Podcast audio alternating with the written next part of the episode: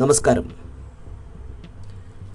പരിസ്ഥിതി ആഘാത വിലയിരുത്തൽ നിയമ ഭേദഗതിയുടെ കരട് വിജ്ഞാപനത്തെപ്പറ്റി പൊതുജനങ്ങൾക്കും വിവിധ സർക്കാരുകൾക്കും ഏജൻസികൾക്കും അഭിപ്രായം അറിയിക്കാനുള്ള സമയം ഇന്നലെ അവസാനിച്ചിരുന്നു. നിലവിലെ പരിസ്ഥിതി ആഘാത പഠന രീതി കാലഹരണപ്പെട്ടതും ഉദ്ദേശ ലക്ഷ്യങ്ങൾ നിറവേറ്റാത്ത വിധം നിഷ്ക്രിയവുമാണ്. രണ്ടായിരത്തി ഇരുപതിലെ പുതുക്കിയ വിജ്ഞാപനവും രാജ്യത്തിന്റെ പരിസ്ഥിതി സുരക്ഷയെ അപകടത്തിലാക്കാനേ വഴിവെക്കൂ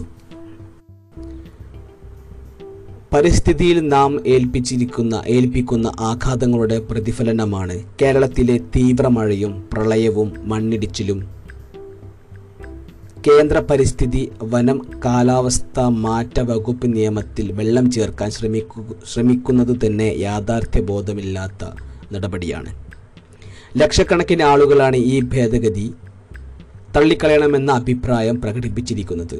രണ്ടായിരത്തി ആറിലെ നിയമം മാറ്റിയാണ് പുതിയ ചട്ടം പ്രാബല്യത്തിൽ വരുത്താൻ ശ്രമിക്കുന്നത്. ഒരു പദ്ധതി ആരംഭിക്കുമ്പോൾ പ്രദേശത്തെ ജനങ്ങളുടെ സമ്മതം ചോദിക്കുക പോലും വേണ്ടെന്നാണ് പുതിയ ചട്ടം പറയുന്നത്. പിഴ അടച്ച് ഏതു ലംഘനത്തെയും സാധൂകരിക്കാം. ഏറ്റവും അധികം ഭേദഗതി വരുത്തിയ ചട്ടങ്ങളിലൊന്നാണ് രണ്ടായിരത്തി ആറിലെ ഇ ഐ എ. പതിനാല് വർഷത്തിനിടെ നാൽപ്പത്തിമൂന്ന് തവണ അൻപത് ഉത്തരവുകളാണ് ഈ കാലയളവിൽ ഇറങ്ങിയത്. ചേർത്തു വച്ചാൽ മുന്നൂറ്റി അൻപത് പേജ് വരും. രണ്ടായിരത്തി ആറിലെ ഉത്തരവിനോടൊപ്പം പതിനാല് വർഷത്തിനിടെ പുറപ്പെടുവിച്ച ഭേദഗതികളും കൂടി ചേർത്തതാണ് പുതിയ കരട് നിയമം. പ്രതിഷേധം മാനിച്ച് രണ്ടായിരത്തി ആറിലെ നിയമം നിലനിർത്താൻ കേന്ദ്രം സമ്മതിച്ചാൽ പോലും രാജ്യത്തെ പരിസ്ഥിതിയെ രക്ഷിക്കാനാവില്ലെന്ന് ചുരുക്കം. ആഘാത പഠനത്തിന് അപ്പുറം ജീവനും ജൈവവൈവിധ്യത്തിനും വരുത്തുന്ന ദൂരവ്യാപക വിപത്തുകൾ സമഗ്രമായും ദീർഘവീക്ഷണത്തോടെയും പഠിച്ച് മനസ്സിലാക്കി തീരുമാനമെടുക്കുകയാണ് വേണ്ടത്. ഇപ്പോഴത്തെ ഇ ഐ എ രീതി ഒട്ടും ശാസ്ത്രീയമല്ല. കൺസൾട്ടന്റുമാരാണ് പഠനം തയ്യാറാക്കുന്നത്. പണം നൽകുന്ന കമ്പനിക്കെതിരെ അവർ ഒന്നും എഴുതില്ല. ഒരു എതിർ റിപ്പോർട്ടും ഇതുവരെ പുറത്തു വന്നിട്ടില്ല പദ്ധതി ബാധിതരായ നാട്ടുകാരുടെ വികാരം ഉൾക്കൊണ്ട് ഒരു പദ്ധതിയും ഉപേക്ഷിച്ചിട്ടില്ല.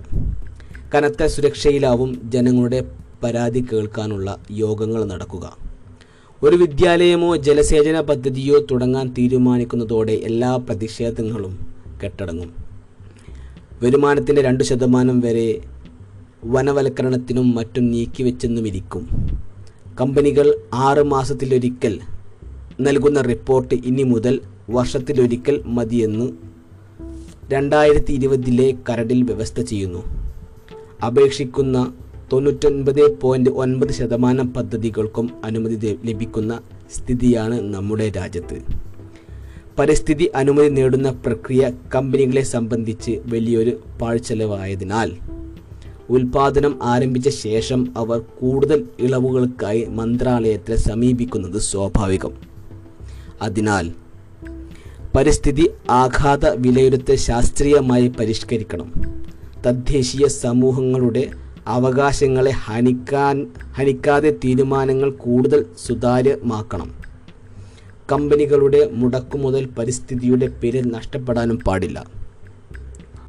പല വികസിത രാജ്യങ്ങളും ദീർഘവീക്ഷണത്തോടെ മുൻകൂട്ടി പരിസ്ഥിതി നയങ്ങൾ നിശ്ചയിച്ചുറപ്പിച്ചതാണ് തീരുമാനങ്ങൾ എടുക്കുന്നത് ഇത് പിന്നീടുള്ള ആശയക്കുഴപ്പങ്ങൾ ഒഴിവാക്കാനും രാജ്യത്തെ ഓരോ ഇഞ്ച് ഭൂമിയും മുൻകൂട്ടി ഇനം തിരിച്ച് വേർതിരിക്കുന്ന ജിയോ മാപ്പിംഗ് ആണ് മറ്റൊന്ന്. ഓരോ കമ്പനിയും ഇതനുസരിച്ച് പരിസ്ഥിതി പ്രശ്നം ഇല്ലാത്ത അനുയോജ്യ മേഖല തിരഞ്ഞെടുക്കാം. സർക്കാർ വികസന പദ്ധതികൾക്കും ഇത് ബാധകമാകണം. നന്നായി വിളവുണ്ടാകുന്ന സ്ഥലം കൃഷിക്കായി വേർതിരിക്കുക അധികം ജനവാസമില്ലാത്ത സ്ഥലം ഫാക്ടറി ഫാക്ടറി സ്ഥാപിക്കാൻ കൈമാറുക. ഓരോ പ്രദേശത്തിന്റെയും പരിസ്ഥിതി പ്രത്യേകതകളും ചരിത്രവും ലഭ്യമാക്കുന്ന പാരിസ്ഥിതിക പാരിസ്ഥിതിക നിരീക്ഷണ കേന്ദ്രങ്ങൾ സ്ഥാപിച്ചാൽ ആഘാത പഠനത്തിന് മുൻപ് അവിടുത്തെ പ്രത്യേകതകൾ മനസ്സിലാക്കാം. ഒരു രാജ്യത്തിന്റെ ഭാവി നിർണയിക്കുന്ന പ്രധാന ആധാര രേഖയാണ് പരിസ്ഥിതി ആഘാത പഠനം. എന്നാൽ ഈ സുപ്രധാന രേഖ ഇന്നുവരെയും പാർലമെന്റിൽ ചർച്ച ചെയ്യാതെയാണ് പരിസ്ഥിതി മന്ത്രാലയം നടപ്പാക്കുന്നത്. ഈ രീതി മാറണം. ഇരുപത്തി ഒന്നാം നൂറ്റാണ്ടിനനുയോജ്യമായ പുതിയ ആഘാത പഠനം തയ്യാറാക്കുന്നതിന് പാർലമെന്റിനെ ചു ചുമതലപ്പെടുത്തുക. ഈ കരടുരേഖ തൽക്കാലം ചവറ്റുകട്ടയിലേക്കെറിയുക. നന്ദി.